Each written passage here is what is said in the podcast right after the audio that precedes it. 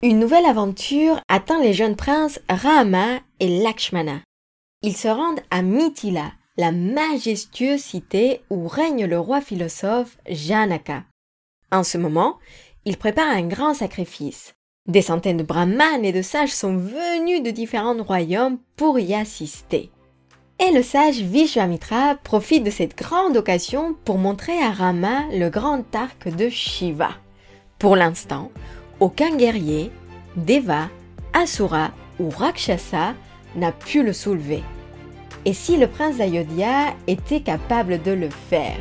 C'est ce qu'on verra dans l'épisode d'aujourd'hui. C'est parti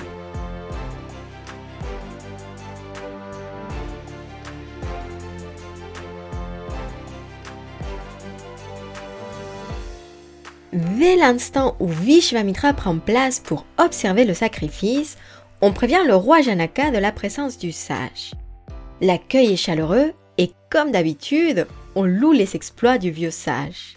Janaka est curieux de savoir qui sont ces jeunes qui accompagnent Vishvamitra. Ils sont si beaux et forts qu'ils rayonnent et ne peuvent pas passer inaperçus. Vishvamitra les présente comme les fils de Dasharata, le grand roi d'Ayodhya, et lui raconte leur victoire contre les Rakshasas. Finalement, le sage demande au roi si les garçons pourraient voir l'arc de Shiva. Et le roi Janaka est enchanté. Mais avant de leur montrer son trésor, il raconte l'histoire de l'arc. Il se trouve que son ancêtre est le grand roi des Varata, de la lignée des Nimi. Il avait reçu cet arc afin de le conserver en toute sécurité. Les histoires varient en fonction des versions. Certains rapportent que Daksha, le beau-père de Shiva et père de Saati, la première femme de Shiva, avait organisé un sacrifice et n'avait pas offert au dieu de la destruction la part qui lui correspondait. Shiva était furieux contre ce manque de respect et avait promis de tuer avec son arc Daksha et tous les participants du sacrifice. Les Devas avaient réussi à l'apaiser et avaient remis l'arc à Devarata, aïeul de Janaka. D'autres versions nous disent qu'il s'agit du même sacrifice qui a causé la mort de Sati, la femme de Shiva. Lors de ce sacrifice, Daksha n'avait pas voulu inviter Shiva et ce manque de respect pour le couple de dieux a abouti dans la mort de la déesse. Dans sa colère, Shiva a créé Virabhadra, un guerrier qui a attaqué Daksha et a causé un grand désordre sur le lieu du sacrifice. Mais dans cette version, c'est Shiva qui a fini par se maîtriser, par maîtriser sa colère, et pour contenir sa capacité de destruction, le temps de vivre son deuil, il a donné cet arc à Devarata. Dans tous les cas, l'arc appartenait désormais à la lignée d'ennemis dont le roi Janaka fait partie. Et le roi philosophe continue son histoire. Un jour, pendant qu'il labourait la terre, un endroit sacré où avaient lieu différents rituels, il avait retrouvé une fille, située sur la pointe de la charrue qu'il utilisait. Puisqu'en sanskrit le mot sita signifie sillon, la longue tranchée ouverte dans la terre par la charrue, Janaka a décidé d'appeler cette fille Sita et de l'adopter. Depuis son arrivée, le royaume a connu une période de prospérité incroyable et sans surprise, beaucoup de rois voulaient l'épouser. Mais le roi Janaka a toujours su que cette fille de la terre était unique et ne pouvait pas se marier avec n'importe quel prétendant. Il avait alors décidé que ce trésor de famille lui servirait pour mesurer la force des candidats. Plusieurs rois se sont présentés, mais ils n'arrivaient même pas à le soulever, encore moins le bander. Le roi Janaka finit alors son récit en déclarant que cette promesse tient encore, et la première personne qui réussira à soulever cet arc sera digne de se marier avec Sita. Il donne alors l'ordre d'apporter l'arc. Au bout d'un moment, un grand chariot de fer ayant huit roues et décoré en or et en pierres précieuses apparaît devant eux. Sur le chariot repose un coffre qui contient l'arc de Shiva. Alors évidemment, ceci attire plusieurs curieux qui souhaitent voir la suite. Et l'arc est tellement connu que les Devas, les Asuras, les Gandharvas et les Rakshasas ont tenté de le soulever sans succès. Et malgré tout, il faut dire que Janaka a peu d'espoir pour le jeune prince qui se tient devant lui. Qu'a-t-il de plus que les autres? Rama ouvre délicatement le coffre et demande poliment s'il peut essayer. Et le roi fait un signe de tête pour l'encourager. Et sans aucune difficulté, comme si ne rien n'était, Rama prend l'arc par le milieu. On entend un grand oh général et le silence se fait. Tout le monde retient son souffle.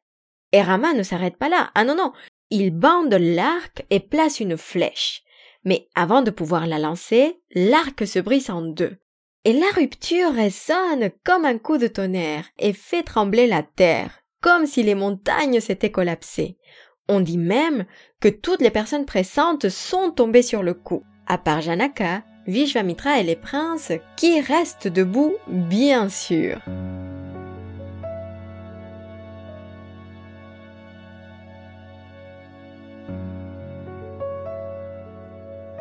Janaka est au sanche.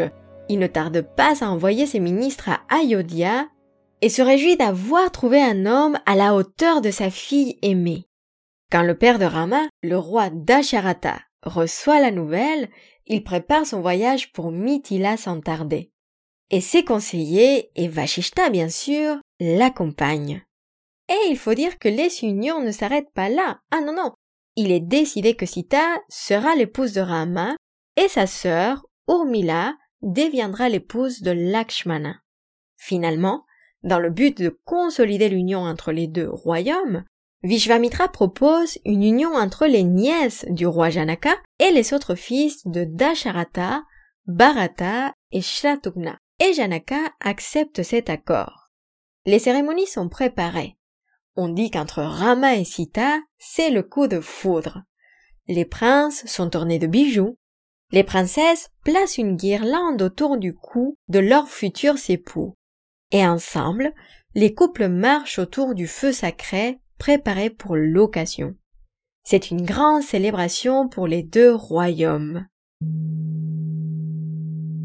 Le lendemain du mariage, Vishwamitra part pour les montagnes du Nord. Pour les autres personnages, c'est le retour à Ayodhya. Et pour nous, c'est la fin du premier livre et de notre histoire aujourd'hui.